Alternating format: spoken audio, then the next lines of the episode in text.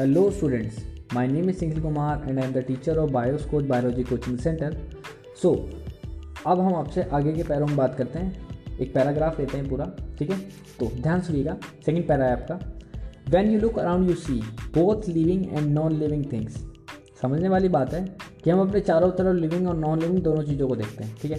N C R T भी line कहती है you must have wondered and ask yourself what is it that makes an organism living और what is it that an inanimate thing does not which are living thing है याद रखने वाली बात है, अब सोचने वाली बात है। बाबू, ध्यान सुनना कि लिविंग ऑर्गेनिज्म ऐसा क्या है जो उसे लिविंग बनाता है? और नॉन लिविंग ऑर्गेनिज्म ऐसा क्या नहीं है जो उसे नॉन लिविंग बनाता है, ठीक है? तो ये बात इंपॉर्टेंट है, ठीक है?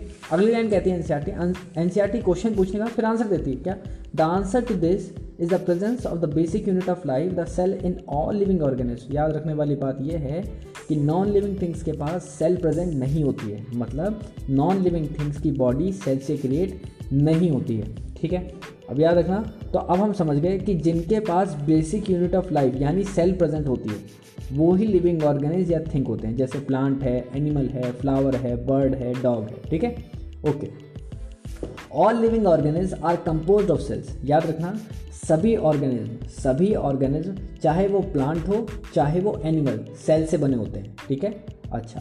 Some are compose of a single cell and are called unicellular organism याद रखने वाली बात क्या है कि will others like us compose of many cells are called multicellular organism मतलब ऐसे ऑर्गेनिज जो सिंगल सेल से बने होते हैं, उन ऑर्गेनिज को यूनिसेलुलर ऑर्गेनिज्म कहते हैं। Example amoeba paramecium and euglena ठीक? ऐसे ऑर्गेनिज जिनकी बॉडी मल्टीपल सेल्स से, के कंपोजिशन से क्रिएट हुई हो, उस ऑर्गेनिज को मल्टी सेलुलर ऑर्गेनिज्म कहते हैं। ठीक? एग्ज़ाम्पल में plants comma insects and humans याद है या नहीं? समझ में आ रही है बात? ठीक है। आपका ये पर्टिकुलर पॉडकास्ट कंप्लीट होता है, ठीक है?